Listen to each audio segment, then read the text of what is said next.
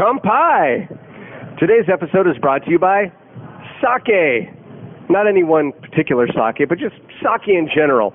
In fact, the show that you're about to listen to, our, our wonderful guest is a fellow Eduardo Dingler. He's standing here with me right now. This is after we've recorded the show, and you'll hear him talk about the amazing sake bar at Morimoto Napa. And so I was so taken, I'm here, and I've had a wonderful night, and I've been drinking sake. Judd, it's always a pleasure to have you and your wife over, and thanks for having me on the show. I had a blast. Wait till you guys listen to this. Outstanding. We cover anything about sake and a bunch of other fun things in life, but uh, always a great host, host, and pretty excited to be here. Well, thanks. It's wonderful to be hosted by you. I hosted you in the studio, and now you're hosting me at the sake bar. It's been wonderful. And not only do you talk about sake, we talk about your background, and food and wine, and being Napa's sharpest dresser, which you are not disappointing here tonight. Looking good. This pocket square is perfectly pressed and presented. I knew you guys were coming at some point. I have to dress up a bit. Wonderful. So you got to visit Eduardo here at the sake bar. Also, you got to visit me at Judd's Hill Winery on the on the south end of Silverado Trail in the beautiful Napa Valley. Visiting information is at juddshill.com. And uh, while you're online making your appointment to visit us, you can also check out our quirky videos, poetry, wine and food pairing recipes, and of course, wine. Put some wine in your shopping cart. And as a perk for being a listener, if you type in coupon code in lowercase letters JNVS, that stands for Judd's Napa Valley Show, JNVS, get 15% off your entire wine order. I know, what a deal, right? What a deal. You can also join our wine club, which I am confident is the best one you could ever join. Tons of fun, lots of perks, great wine, good times. You're going to get a better deal than that. And if you want a more fabulous time, you can join me, and, and we'll we'll come together. We'll come see Eduardo at the sake bar. Absolutely, and drink some uh, Judd's Hill Petite Sirah at Morimoto in Napa as well. there you go, Eduardo. Thanks. I'm looking forward to folks hearing you in just a brief moment on this show, and all of you listening, enjoy the show. Cheers, guys. Kampai. Judd's Napa Valley Show. Every episode a veritable cornucopia of Finkel fun. Get ready for another heapful of fascinating things to know from witty and intriguing people on Judd's Napa Valley Show. No stale script and no rehearsing, live from a Napa studio. You may be that intriguing person on Judd's Napa Valley Show on Judd's Napa Valley Show. Judd's Napa, Judd's Napa Valley, Judd's Napa Valley Show. And now, live from KVON 1440 in the Napa Valley and streaming live online across America from the islands of Hawaii and north to Alaska, it's Judd's Napa Valley Show. And here's our host, the greatest winery proprietor and ukulele player in all the land, Judd Finkelstein. Well, good morning, Lauren Mole. I'm glad to know that you finally have figured out really my place in the world. The, Oh. Did you say the finest, the greatest? Yes, I did. Well, thank you very much. You're really too kind. Yeah, so it's good to have you back, Judd. Yeah, yeah, we missed last week. I forgot what happened. I think it was a little summer vacation. Was I somewhere? It's all a blur. Summer goes by so quickly. I can't remember. Actually, yes, we were out of town for a couple days. Thank you for your patience. Thank you for coming back. Thanks for not walking out and finding another gig. I sure appreciate having you on the show. What's going on in the world of Lauren Mole? Well, I have to say, the 4th of July parade this year was an absolute success. Yeah, you guys were great. Well, we, we were. I know. I know. You're telling me I'm the greatest. I'm telling you you're the greatest. We're going to hug pretty soon. It's fantastic. so tell me, what were some of the highlights of the parade? You got to sing. You were on the uh, Terry Bradford Community Chorus float. That's right. Huge flatbed truck with several dozen singers That's right. parading down the streets of Napa singing your heart out. It was quite a spectacle. It was. Tell me some more. Oh, well, well uh, for those that, that did not go to the parade, let's see. We sang uh, America the Beautiful, uh, Your Grand Old Flag. Hang on, I'm, I'm, I'm trying to remember. Let's see. America the Beautiful, Your Grand Old Flag. This land is your land. Let me think. I was about to say happy, but that's what you sang Uh, last year. No, no, we, we, we also sang, uh, let's see. Oh, and Living in America Oh yes, yes, the By- classic by James the Brown. James Brown, absolutely, man. That was cool. You got a little funky, did you? We did. we got down and funky. That's Mr. Lauren Mole for you. What's coming up? You got anything? Well, I'm happy to say that on August 8th, we're going to be singing the Star Spangled Banner, this time for the A's. Oh, no kidding. Oh, really? You'll be out at the stadium. And this is through Everybody's a Star? It is. Let's talk about that for a moment. Sure. Everybody's a Star is a nonprofit organization based out of Sonoma that helps uh, special needs individuals showcase their talents in special broadcast quality music videos.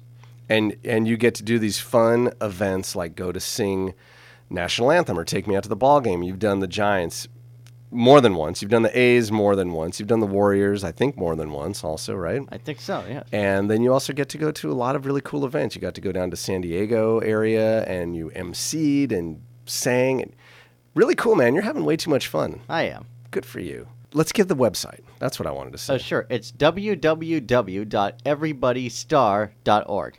and you can find out more about this great organization and also see Lauren Mole's music video.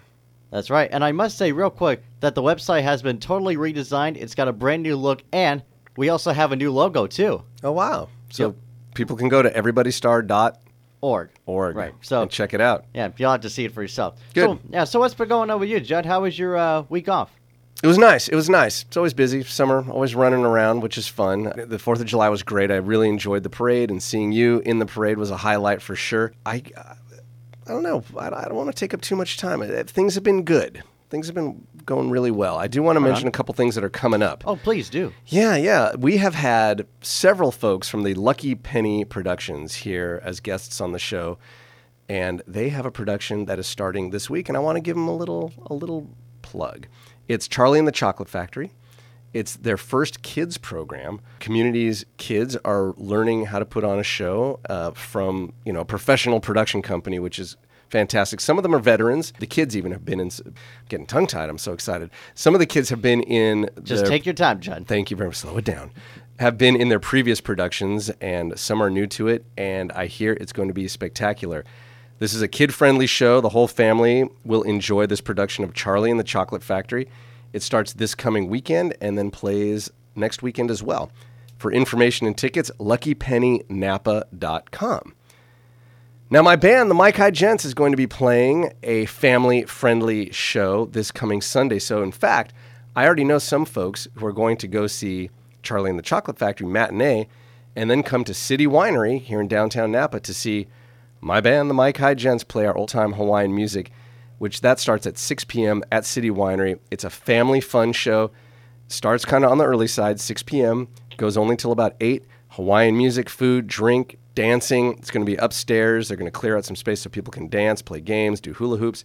It's only 10 bucks to come if you're an adult. And if you're a kid, 15 and under, it's free. Not bad. So do the double header. Come out to City Winery on Sunday. Tickets can be had at the City Winery website, which is what is it? It's citywinery.com slash Napa. Or you can go to juddshill.com and look on the events page. Really quickly, if you want to see the High Gents, also after that on July 31st, Yucapalooza at Oxbow. That's also free from 6 to 9 out on the river deck. Just come hang out. It's not totally our show, but we'll play a few songs, and anybody who has a ukulele can come and play some songs, and we'll kind of anchor the evening. Then the next night will be at the Judd's Hill Lobster Luau Wine Fest, August 1st, and all that information, juddshill.com. Go to the events page. Whew, a lot to talk about. And we have a guest who has so much to talk about, and I have so much I want to talk to him about. Let's get to it, Lauren. Sure, Judd. A palette refined as Leonardo. Hold on one second, one second. A Yes. what now? A pallet palette Oh, refined. palette. Sorry, sorry. I, I just wanted to know what we were talking about. A Okay. palette. Sorry. Okay, take two. We'll fix that in post. Okay. A palette refined as Leonardo, and drum skills to rival Ricky Ricardo, he's become quite the food and wine mingler. This dashing young man, Mr. Dingler, but his friends, they call him Eduardo. Hey, Eduardo Dingler. How are you, sir? I'm great, great. Welcome, Uh, welcome to very the happy. show. Yeah, welcome, Eduardo. Thank you, thank you, Lauren. Uh, just very excited to be here. It's I just have a big smile. I could not wait. I'm the- all j- jiggly. Well, you always have a big smile. I've known you a long time. Let's let's let folks know who you are. Right now, currently, you're the this is very impressive sounding. You're the corporate beverage director for the Morimoto restaurants, and you're based right here in Napa, the Morimoto. But I've known you a long time. You have been part of this Napa restaurant community for how long? I mean, I, it seems like Wow. it seems like I've seen your face for generations, but it's not that long. You're not that old, and I'm not that old. But, but, but really, you are part, or have been part of the Napa restaurant scene for a really long time, and you're a very recognizable figure. And it's that smile, it's that oh. smile that does it. I remember that from the first time I met you till now. I've never seen you without the smile on your face, except one time. What time was that? That was earlier when I was looking up some information about you b- before the show. Mm-hmm. And, you know, you put a name into Google, and not only do some articles come up, but some pictures. And there was a picture of you in your stylish frames. That you're always known for your stylish eyewear and your look. And you looked very, you know, GQ, very stylish, uh, holding a glass of wine. And you had this very, like, serious, contemplative Don't look. And you're kind of looking through the glass at the camera, kind of seductively. I'm like, wow.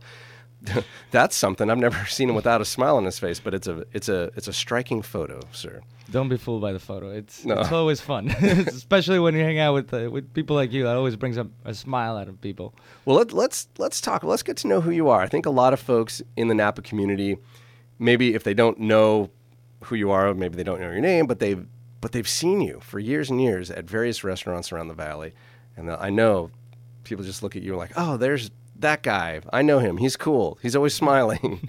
but what's your background? You are originally from Mexico. Yes, I was uh, born and raised in uh, northern Mexico in Torreon, which Mhm. is uh, sort of a middle of the desert, middle of the country uh, city. Now approaching the million uh, people in the population. Oh wow. Um, and I, I, I grew up there. Um, I naturally migrated into wine country since uh, the oldest winery in America. It's right outside of the city. It always captivated me, and there was always a little bit of wine between my grandparents or, or uh, somewhere here and others. So it, it always captured me between uh, wine and the, the hospitality industry. So your family, grandparents, they were making wine in Mexico? Uh, more on the basement sort of Okay. level, but uh, coming Why from not? Uh, from Italy, from some part of them, and uh, just just following traditions. Okay, so you're of Italian heritage. A little bit of Italian in the mix, a little bit of Dutch as well, and uh, just all confusing. You don't you don't want to see my house. It's Well, you know, well, the Italian part's very interesting. I've never met anybody that I re- can recall of Italian heritage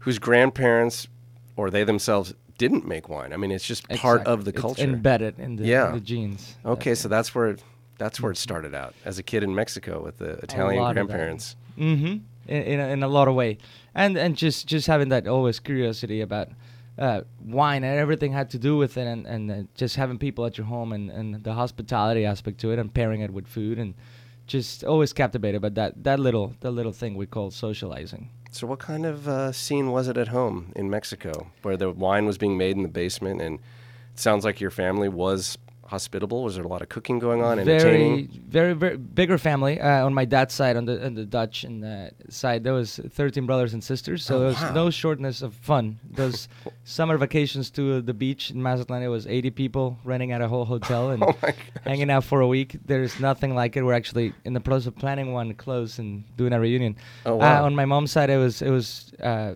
just as, as, as large uh, uh, on on uh, personalities, I should say. Mhm. About uh, six, uh, four uh, uncles and aunts, and then a lot of kids after that, and just those, those reunions just always were part of the weekly basis. Uh, I really miss getting together on a, every Sunday and just everybody bringing some food and meeting at somebody's house and just having friends. Your your your cousins became your best friends at that point, and Yeah. a lot of fun. What a scene that must have been. Did you have a specific task at these things? Like, were you the guy that poured the wine or whipped up know, a certain at dish? At that point, or there was there was no no much of that. It was just pure enjoyment. It was just kicking a soccer ball or sitting down to eat and running around the house and doing fireworks and little things like that that we got in trouble for. that sounds fun. How, how did those get-togethers influence where you are now? It sounds like that's where the seed was planted. Exactly. Just just having that, uh, seeing my grandmothers and or all my my aunts and uncles and my my parents themselves putting together these events and just making them very exciting. Just just gets you going. Mm-hmm. Just light the fire.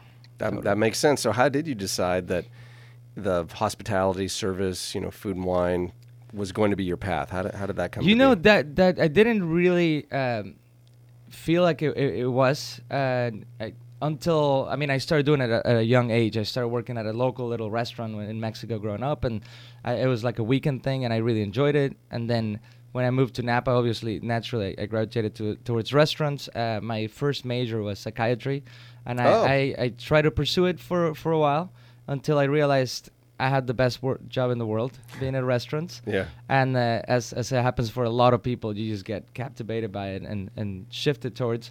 I I left uh, that path. I, I started it and then left halfway. Did you start med school? Not med school. No, Oh. I, I did a lot of uh, psychology and, Mhm. And all kinds of sociology classes. And But you were on that path too. I was in the path. I really enjoyed it. But then at some point I said, what am I doing? This, is- this is what I really love to do. I get to see people interact and, Yeah. and enjoy it. And it, it happened. And yep, here we are uh, 15 years later after I moved Oh, into Napa. Okay, so 15. How did you get to Napa? What Uh, brought you here? Napa, it was mostly uh, a matter of, of family Mhm. and and the uh, the whole collective effort of moving here. Uh, my dad, um, he he was a vet in Mexico, and uh, at some point in his career, he was invited to LA to open a, a, uh vet shop with a friend, and move into other uh, factors. Uh, he was Vet, going uh, back. ve- veterinarian. Veterinarian, yes. Okay. Kept going back to Mexico every couple months, obviously, to see us. And then one day he saw one of his neighbors growing up, and he said, "Hey, I'm in, I'm up in Napa. You should come and visit." So my dad came uh, as a weekend thing and really just fell in love with Napa. And he called and he said, "Hey, this place is amazing. It's, we've we've found an amazing place. I don't know if, if it's interesting." And uh, it- just naturally, I jumped and I said, "Dad, w- that's that's that. There's wine, there's food." There, it just seems to be a great community, and we, we migrated here. As That's a lot of people. That's have. fantastic. Wow. So that was 15 years ago. Yeah. And so your so your family's here now. Yes, my parents are here. I'm very lucky, and uh, they help out a lot with everything. We, And the 80, which by this point is probably 100 and something other cousins and nieces and nephews and all that stuff. Where they they are all over the place. Some in Europe, some in uh, all over Mexico. Cou- a couple in New York, a couple in Texas. Oh, wow. However, uh, this week I, we got really really blessed and happy that some of my uncles came over and a cousin, and they actually leaving this morning. They were uh, I got to say bye before they left, and they're just doing a, a road trip through the U.S. and Oh, fun. with no no time frame, and that's how my family rolls. And you you are a connected guy with family, with friends. You, you seem to like to be in the middle of it. All right, so you come to Napa. It's 15 years ago, and your first gig is where? I remember the first time I think I met you. You were at Tra Vigne in St. Helena. That was one of the first ones. I that wasn't a- the first. Where where did you no, start out? you know, I, I started at a couple places. Uh, I, I think the most memorable would be uh, Mrs. McDonald's breakfast place right on uh, Oh, yeah, Solano and sure. Trancas. Uh, just very cool little place. Uh, a lot of heart into it. And then I went uh, briefly to Villa Corona uh, on Oh. Trancas. And then from there, I went to, um, I, if I don't recall wrong, uh, Don Giovanni. Mm-hmm. And in between there, I was at Frankie John and Luigi's as well, short, uh, long lived in, in in Yountville, yeah. Went to from Don Giovanni. I went to Bella Arte, Okay. uh, Tra Vigne, for a few years. So uh, Tra Vigne wasn't even. I mean, this is already way down the This road. is a That's the first time the I met you. Okay. yeah, which I, I really enjoyed my, my, my run there. And then uh, Kelly's Nova Days Cafe, which was quite memorable with Kelly Novak. And uh, from there, uh, I always loved that place. Yeah, What- outstanding. Okay, well, she's a great character, but it translated to the restaurant itself. I mean, I just love going in there, looking at the strange things on the wall and the kind of risque postcards she Absolutely, put up, all over and the the the music was was always what's a good way to put this? Interesting is too broad, uh, Eclectic but and eclectic and- and and sometimes a little risque as well. Like if you actually stop to listen to the lyrics, like wait a minute, is this really playing in a restaurant? Absolutely, which claimed to be somewhat family uh, oriented, but uh, not with her uh, her fun personality behind the open kitchen. Yeah. Yeah, yeah. No, I remember you there as you were a waiter there. Yep. No shortness of fun. Mm-hmm. Definitely. All right, and then where? And then from there, um, went to uh, actually from there is when I went to Tra Vigne, and then Michael Gallion, who I had worked with originally at Don Giovanni, he uh, found me there. He said we're opening up a place in Yountville called Cantinetta Piero. It was short lived, Yeah. unfortunately, but a lot of a lot of love went to that place. So we went in there, and then from there, we went to Morimoto, and uh, yeah, it was As a team, you and Michael together. as a team, yeah, I got really blessed to have a mentor like that, and and uh, he brought me over, believed in me, and we opened uh, five years ago, actually this week, and uh, he, we've been there the sh- fastest and most fun five years of our lives. I can imagine that place is hopping, It's a lot of fun. and that must be that must be a tough job. I mean, it's always busy. It's high energy. It's got this very urban feel to it. You probably have some very well. Most restaurant people have very late nights, but this seems to really attract sort of a late night This does crowd. actually. Uh, luckily, and you're not burnt more- out. You're you're still smiling. I, I it, gives me energy. That place it, doesn't really feel like work. It feels like energizing, like when you're just cranking the little car when you were a kid and it keeps going. That's how it feels. It's it's a, an ongoing ball of energy to be there, and um, I don't know. It, it really translates to that cliche uh, word that says if you don't if you enjoy your job, you, you'll never work a day in your life Yeah. and that's how it feels. Uh, It's a lot of staff, hundred people back in front of the house, and a lot of guests we see. I mean, and upwards of 400 people on a weekend night, and uh, on top of that, the lunch. And but it, it's it's exciting. The team is is amazing. Uh, what what has come together, a lot of people since day one, and it's it's we're always busy with new projects and new new things jumping out. So it helps our ADD and our OCDs and all those letters. right. exactly. Never gets boring.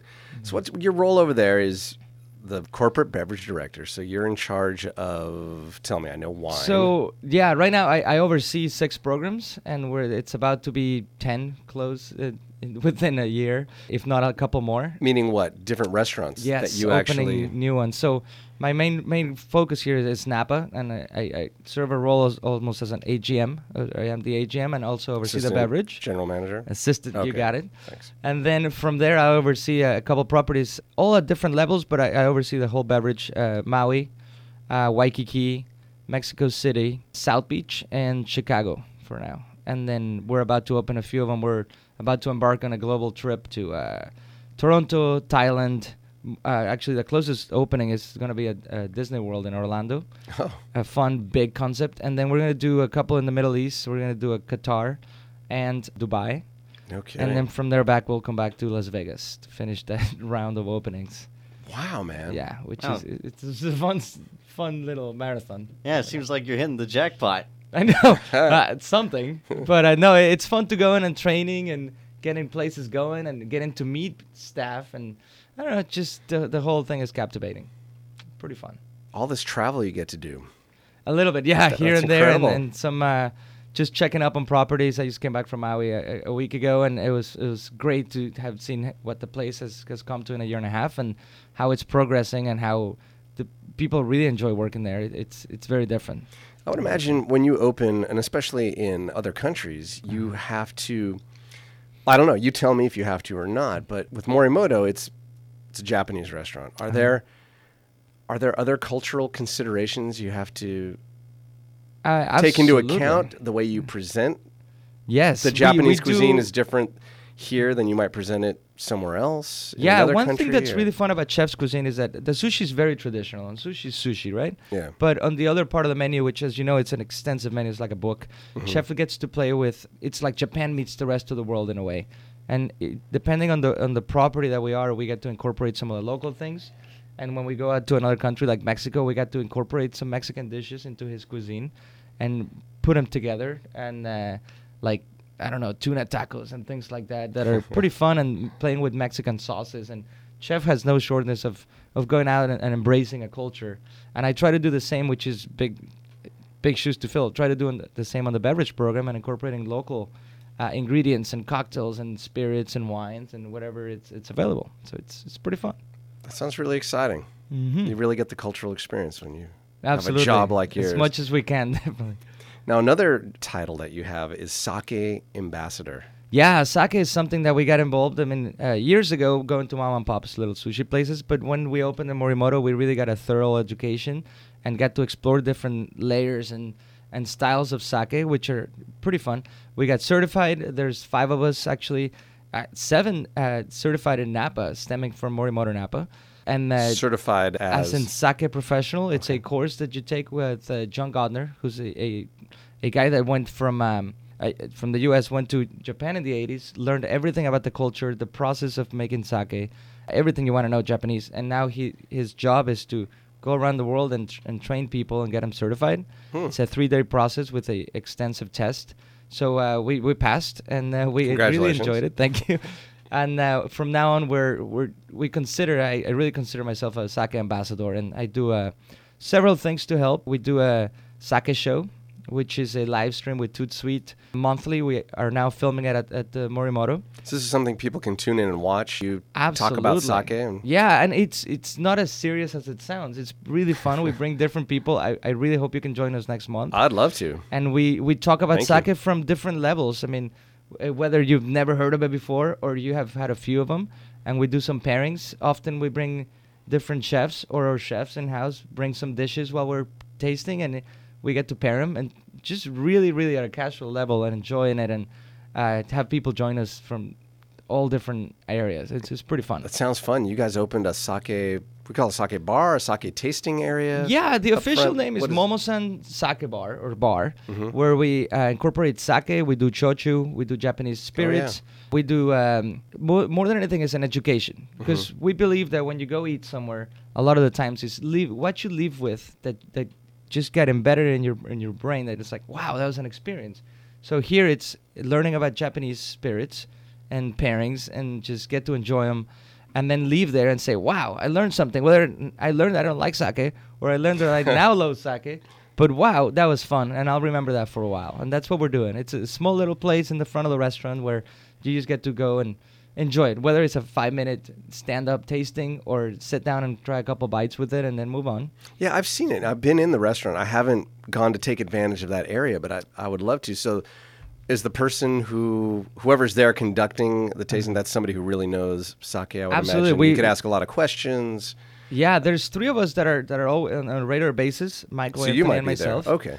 And when when we're there, we, we go to town. However, we have three different people: Sergio, uh, Teresa, and Bree, who are really uh, fell in love with sake, and they're on the learning process on a daily basis. And they are definitely a step up uh, above the rest of the staff, which are always also very uh, very knowledgeable. But they have taken it, the passion and just make, making people feel at home when they, they come in and explain it at, at different levels. So it's pretty exciting. It's something that chef wanted to do, and things we do there. It's like traditional serving of sake. But one thing that really captivated me is something that chef did when he was younger, growing up in Hiroshima, is we pair the, the sake with salt from different regions. Oh, no kidding. So we have a sake from north, and we or chef uh, Sharmasi has sourced salts from there, and we we definitely get to see how it pairs. The difference in the salt when you have like a Niigata salt with like a flaky like snow melt, Mm-hmm. or salt from Hiroshima where it's more volcanic and brown. Literally, you can see the differences. Yeah. Taste it with the sake, and it's very cleansing. And it, I didn't really fully understand the concept until I tasted it, and then it was like, wow, there it is. That's why they do this. and uh, That sounds great. fun little things. And education is the name of the game. The more you can appreciate, or the more you can learn, the more you can appreciate it. So, that, so that sounds fun. I can't wait to get in. We do have to take a break right now. Uh-huh. Our guest is Eduardo Dingler. He's the man about town. Many Nappans know him from 15 years in the restaurant business here. Right now, he's the corporate beverage director, sake ambassador, AGM. There's my jargon right there. Have uh, Morimoto here in Napa. And he's a cool guy. We'll be back to find out a little bit more about him. Right after these messages. Judd's Napa Valley Show. Every episode, a veritable cornucopia of Finkel fun. Here's a look at your Napa Valley news, courtesy of the Napa Valley Register. There is no Napa Valley news. I'm Lauren Mole, filling in for Sharpie. Now back to Judd's Napa Valley Show. Oh, Lauren, you card you. Thank you very much, Lauren Mole. We've got Eduardo Dingler. He's a guy many Nappans have known for the past 15 years in various fabulous restaurants up and down the valley. Right now, for the past five years. Five years now. Five years. That's gone quickly. That- As you said earlier, really quickly. He is at Morimoto here in Napa. He's the beverage director. He's in charge of the wine, the sake, the cocktails, and he's a cool guy. And you brought something. What is in this bag of I yours? I did bring something I- indeed. I've, I've been looking at that bag thinking, what does he have You know? in this canvas tote bag that he. Let's You see. pulled up on your very cool scooter, like a mod dude. by by by need necessity. I, I my car was blocked this morning Oh. from family in town and such.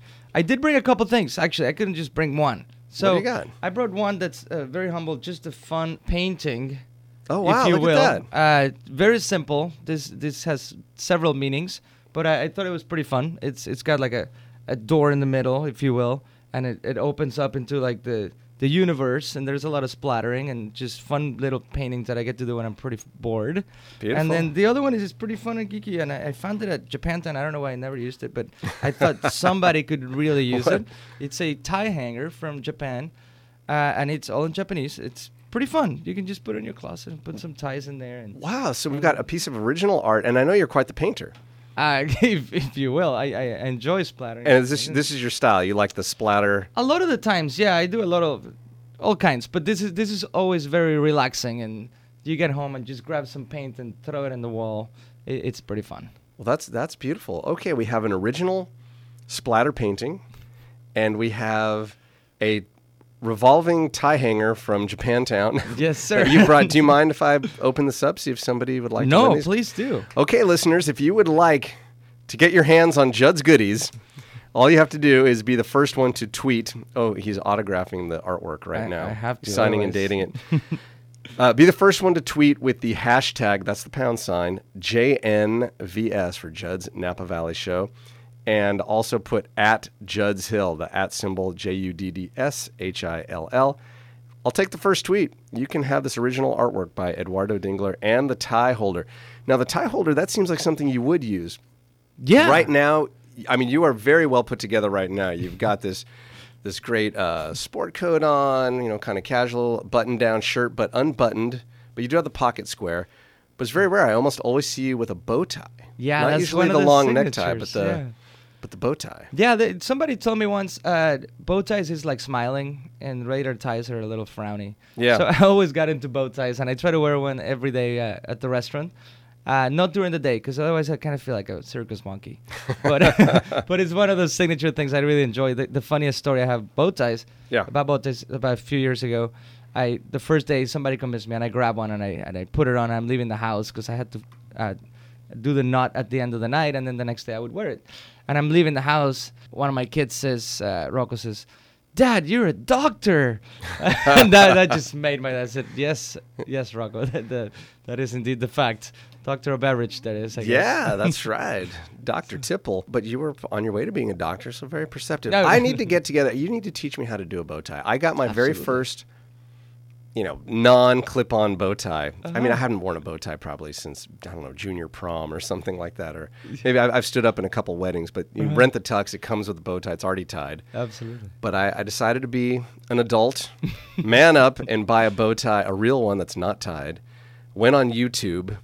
There's That's like a million videos on how to tie it, Yeah. but, but I don't know. I just need somebody like right there to say, It'll take pull it around here, and exactly. It, it's it's no time at all. It, it's five minutes. It's just like tying a shoe, and it's just a matter of practice after that. It's a lot Really? of fun. Yeah. okay, all right. Let me know when you've got a fancy party going on because I, I bought a tux. That's why I got the bow ah. tie. I finally bought a tuxedo. So, anybody out there planning a gala, a fancy party, whatever, I'm ready. You can invite me. Feel free. I won't embarrass you. I'll show up in a very sharp tuxedo, and I will have learned how to tie the tie. From And maybe since Eduardo. Napa Napa Valley auction, now you can saber a bottle of sparkling for everybody with your tuxedo.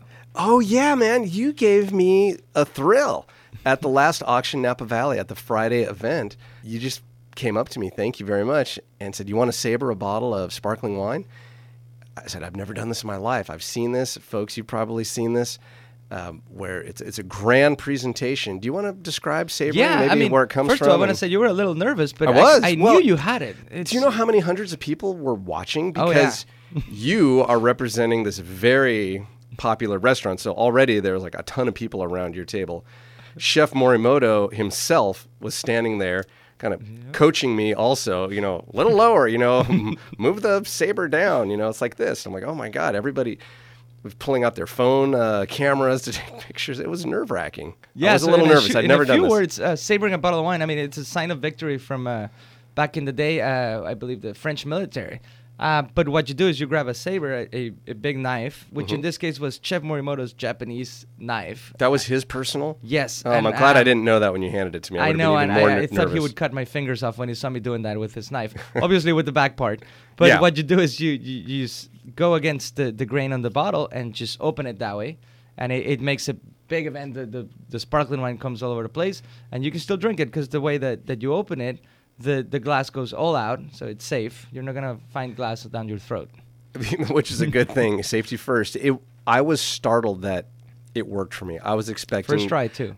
Maybe I don't have the best attitude, but I was expecting to fail miserably in front of all those people. No, you never did great. done it. There's great pictures about it. There's actually like a little clip. There's a, a video. You took a quick video clip and put it up. Thank you. And th- it was a lot easier than I expected. It was one just quick motion. The thing popped off, super clean cut. There were no shards of glass. It's like a great feeling, right? Yeah, Especially the first time. It's just bam. just Powerful. happened. Yeah. we've had a couple powerful experiences like that. We also got a chance to shoot Yes, we did. recently. guns. we we were part of a um, it was an auction lot for a local school offered up this day of skeet shooting.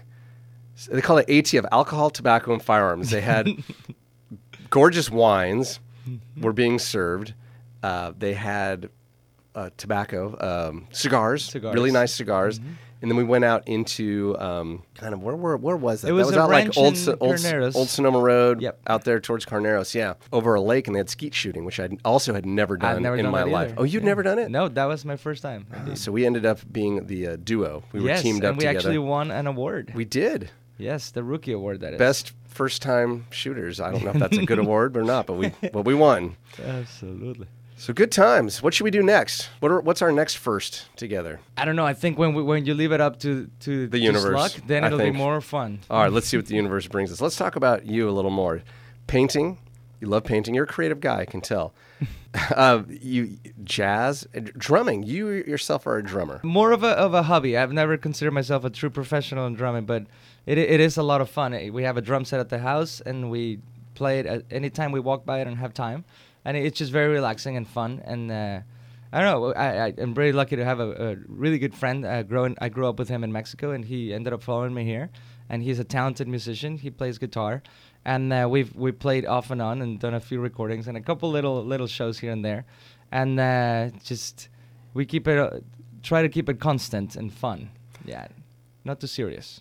Well, I have a little surprise for you.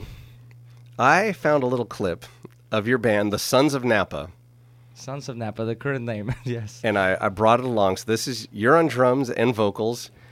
And get ready, folks. If you know Eduardo or you've seen him, you know he's always, you know, he's this uh, dashingly handsome young man, always well put together with the latest styles. Like I said before, GQ definitely he could be on the cover Not at all. with the, always the stylish frames and the bow tie and the the, the button up shirt and always looking sharp.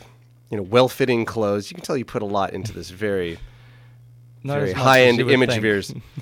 and then, not to say that there's, this is, well, this is what it is. It's a juxtaposition. Let's put it this way, because this is really raw, punk rock, and this is you. This was recorded live at the, I think the Slack Collective That downtown Slack Napa. Collective, yes, during BottleRock. It's not the ago. highest quality recording, Nope.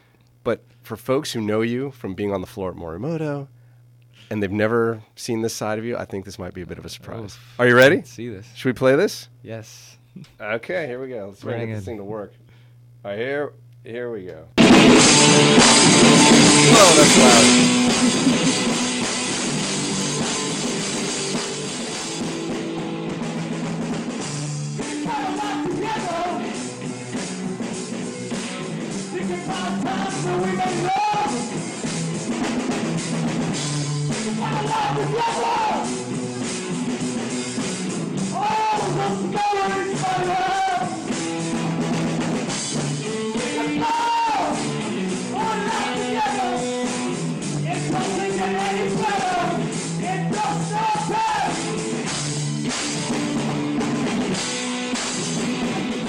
That was the Sons of Napa featuring Eduardo Dingler on drums and vocals, only on Judd's Napa Valley Show. That's right. That is something else, man. You got to tell me about that. Uh, the recording's a little raw, so I couldn't make out your vocals. But what do you? What? do you- okay, let me go back before you tell me. You always seem again smiling, happy. One of the most positive attitudes I know of anybody in this biz, or just anybody in general. Sounds a little angry. This was, Uh, are you? Do you you have? Do you have some anger? Is this? Is this something coming out? This anger, or You is this just is another love form song of expression? indeed. It's it's what? It is a love song. It's a love song. Believe it or not. Okay. Yeah, i it's uh, it's it's quite cheesy, but it says uh, think about our life together and uh, all the times we walk down the park and all those things. That's what you're singing. that is actually what we're singing. Yeah, That's a It- pop song. Actually, this song in its original form, it's it's quite more mellow. We've done some slower versions. Oh, okay. More ballad. This one, uh, just because of the crowd and the setting, we I guess we toned it up, and it was a little harder than we thought it would come out. And we just had fun with it, and uh, we ended up with no voice, and actually our amp blew, and all those little uh, fun things that you expect in a punk show, which is not our, our, our style normally. But it was really fun. The staff seemed, uh, the, I mean, not everybody left by the end of it, which is really good. There's the mark of success. There was still one or two people there. when exactly. That was a good up. crew hanging out, and it was a lot of good. fun. Um, I gotta say, it's like nothing else. It's like driving a Ferrari, Oh, 100 that's miles fa- an hour with fantastic, man. All right, so that's the Sons of Napa. If folks listening want to find out if you're going to be playing uh, or Yeah, want to hear uh, more, Eventually, how we'll have how to, a, a show. And how do you uh, get a hold? Facebook? official. Facebook. We have a Facebook, uh, Sons of Napa, on Facebook, and I think that's that's the best way. We try to keep it, try to keep it current, uh, as much as we can, and as serious as we can get. well, it's fun. There's some cool clips on there. I'd, I'd recommend folks go check that out. It's just a whole other side of Mr. judge us. Dingler here. Oh boy, uh, so music. You're into jazz, shooting, scooters. you like. Uh, you make a mean limoncello, don't you?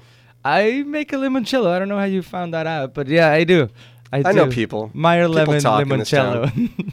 it's it's a current whenever we can. Actually, right now I just I was tasting my family on some last night, and it, it's quite interesting. It's got a kick. Yeah. Yes, it does. It's it's more of a a, a sipper in a, in a small form, but it's fun. We mix it with cocktails and whatnot when we Yeah. can. Do you have your own tree? You get your own lemon? Yes, currently we have uh, some pretty old tree that we, we source some pretty good good Meyer lemons out of. You gonna share in your in your, in your uh, methodology, or is that a Yeah, family it's secret? very simple. It's something I've learned from uh, from ja- uh, from Italian grandmas and friends all over the place. Yeah. And uh, what we do is we zest 40 lemons actually for the standard recipe that I do. 40, oh, okay. 40 of them. It takes a lot of carpal tunnel. Yeah, there just that's sit a lot at of home zesting. Chat with friends while you do it. And then uh, uh, in most cases I've done Everclear, but you can do vodka as well. Sometimes when we get playful, we infuse it with uh, raspberries, or you can throw some lavender or whatever you Mhm. want in there and add a little zen to it. And then from there you do a, a classic simple syrup, Yeah. and then you blend it into there after 20 days soak, 20 days. and then filter. Then it's ready to go. Simple and fun, and it's it's a great gift for Christmas or just to have over the house. Yeah, sounds delicious. Yeah, That's cool, man. That's cool. Let's talk about how you. Let's get back to business a little bit. absolutely. But you particularly, you know, with your refined palate and your sensibilities, how do you go about your food and wine pairings? I, I know something that you like to do in general is whenever you're eating and drinking, kind of think about it, as you mentioned before, from an educational mm-hmm. point of view, to to glean something from the experience. So. Exactly. How does that translate to what you do for a living? Are you always thinking, no matter what you like, maybe you're at the barbecue joint, you know, at Mm-hmm. the side of the road, and you're eating a a pulled uh, pork sandwich or something. You're like, all right, this is going to go Yeah, with. Uh, are you always thinking of that?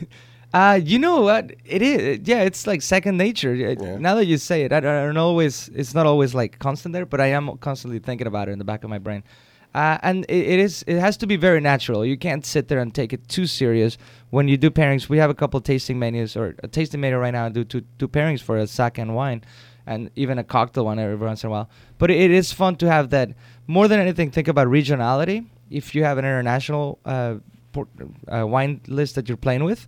So you think, what do they do in northern Italy food wise, and what wines are from there, Mhm. or I don't know, Greece or whatever you're looking at. That's that's a great approach. Another one is obviously the fattiness and richness of the dish. And how big or light the wine is, and you don't want it to be overwhelmed. You want it to shine. You want both parts to be equally as enjoyable, and make a combination that's just gonna be, wow! It's like fireworks. Rather, I mean, you can approach it through another way where it's like, this wine is kind of simple and it, it's definitely a- as you've heard the term it's a food wine and that means that it needs an uplifting part of it to complement it and sometimes why not you end up with a dish that's lacking a little something and you want to put the right beverage to just bring it up Sure. but the ideal and most fun part is when you have two equal parts of, of fun and you just combine them and it just says wow it's just i did not expect this A big blast of fun. So, what's working for you right now? What's one of your favorite, either at work or just at home, or if you're out somewhere else? What What's one of your favorite food and wine pairings right now? You know, we have this wine. It's uh, the varietal is an Aleatico, which is a very obscure wine that uh, Lee Hudson from Hudson Vineyards came and planted a row of it. Uh, Yeah. Aleatico is a black muscat in its natural form, and after four tries, uh, he started making a, uh dry white wine. It's just life changing. Uh, we have wow. the whole production. He called me one day and he said, "You want it?" I said, "We'll take it." So it's been three years now. We take all 19 cases of it That's it. for Napa. Yeah, he's planning on grafting some a little more and having a little bigger production. But the wine ends up being very dry and has layers of, of uh, herbals to it and aromatics and citrus and hibiscus and hard to explain. But that one works amazing with uh, this uh, Kampachi sashimi that we're doing at the restaurant. We have, and you could do this at home. Uh, yellowtail, you slice it raw, put it on a plate, put a little, uh, heat some hot oil, any oil you like. We put a little soy uh, sauce and a little uh, ponzu as well, a, ponzu preparation, and sear it as it comes out of the kitchen. So you bring it out to the table. You just got those the little smoky layers to it, the citrus, the soy, and the fish. Obviously, the, the meatiness of it, and it's amazing how it just you just taste the wine and taste the dish, and it's like, wow, it's like this was meant to be together, Wow, and man. it just melts textures, flavors. I'm ready. I know where I'm going for lunch today. Gosh, there's so much I still want to talk to you about. You're, uh, but we're running out of time, so I'm just going to mention uh, your esteemed palate has also uh, brought the attention of some pretty prestigious wine competitions. You were just a judge at the San Francisco International. I was very humbled and honored to have been part of the team. It, it, these guys have been doing it for years, and it was it was it was amazing. It was quite an experience sitting down and tasting all these wines and being coached by people like Heidi Barrett and uh, a lot of uh, big big wine people. I, I was beyond impressed, and I had a great experience. I'll never forget, and That's hopefully awesome. invited back next year. That sounds fun. Good luck. Congratulations. Thank you. I've got to ask you something here. I don't know if you've done much radio or this this type of interview format. So I'm, I'm going to ask this. If you're uncomfortable answering, it's okay. Like you don't have to, but you're on the spot and people are listening. Well, Lauren's giving me. Should I ask him? Yeah. Okay. Eduardo Dingler, do you go nuts for donuts?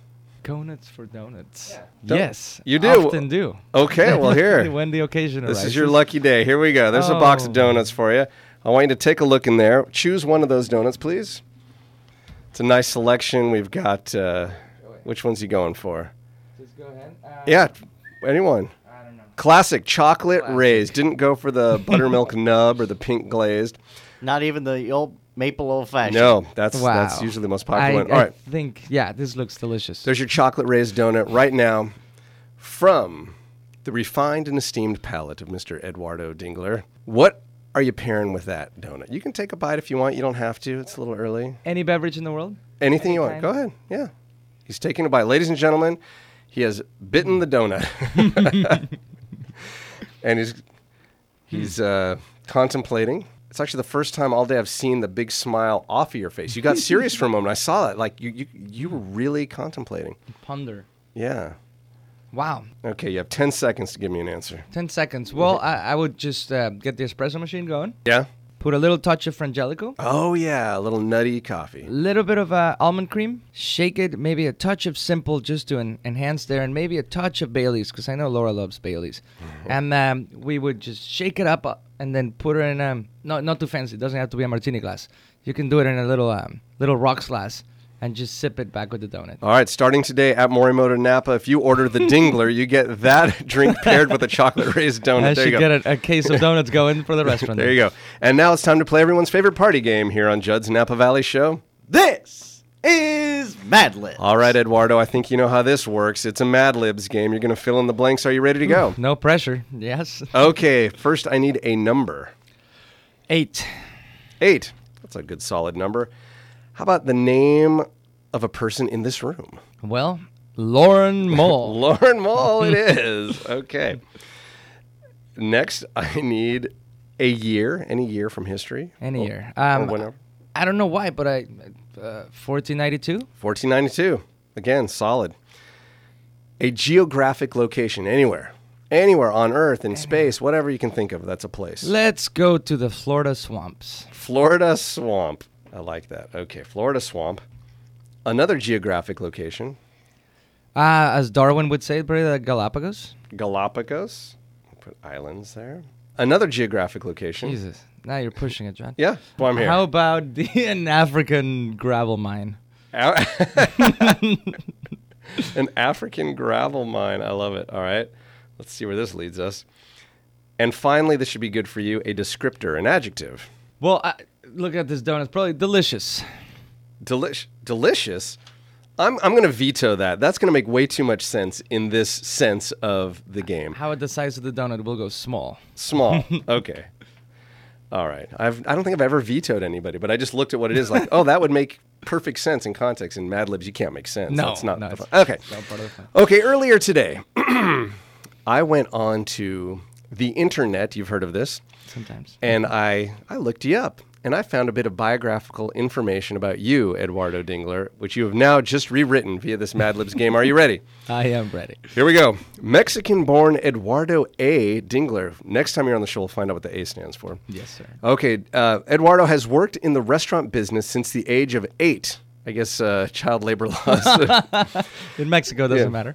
Some of the restaurants that nourished his love for the business, and more specifically wine, after moving to Napa Valley include Tra Vigne, Bel Arti, and Bistro Don Lauren Mole. Very good. In July 1492, he became. Oh, I skipped one. I skipped one. Okay, you kind of already know, but do you have a noun? Can we fill in a noun off the top of your head? Uh, how about a garden gnome? Garden gnome. Okay, sorry, tip the hat there, or tip my hand. Tip Go and smell the roses. tip of the hat to the tip of the hand. Sorry about that. In July 1492, he became the garden gnome director at Chef Iron or Iron Chef Masaharu Morimoto's Napa restaurant. Since then, he has been involved in the opening of Morimoto Florida Swamp, Morimoto Galapagos Islands. Actually, you said you're opening in Orlando. That's pretty close. Morimoto Galapagos Islands and uh, how do you pronounce this? Japonese? Japanese, yeah. Japonais by Morimoto in an African gravel mine. And he is currently working on new restaurant projects with Chef, developing and maintaining small beverage programs as the restaurant's beverage director. Eduardo Shout A. Dingler, thank you very much for joining us. It's been a pleasure having you here. Thank you. Uh, beyond thrilled. Thank you, uh, Lauren. Thank you, John. Uh, big fan of all your work. and uh, Likewise, I'm sure. yes, thank you for having me. this is Lauren Bull speaking for Judd's Napa Valley Show, a Gil Lamar production. Judd's Napa Valley Show.